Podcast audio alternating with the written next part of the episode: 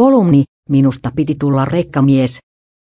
Minusta piti tulla isona rekkakuski. Ammatin valinta oli selvä, koska isä ajoi maitoa ja tykkäsin istua kyydillä. Osasin Matti Eskon rekkamiehen sanat ulkoa. Maatiloilla vänkärille tarjottiin joskus leipää ja mehua. Tehtaan kahviosta sai silloin tällöin jättituutin. Peruskoulu sujui hyvin. Isä,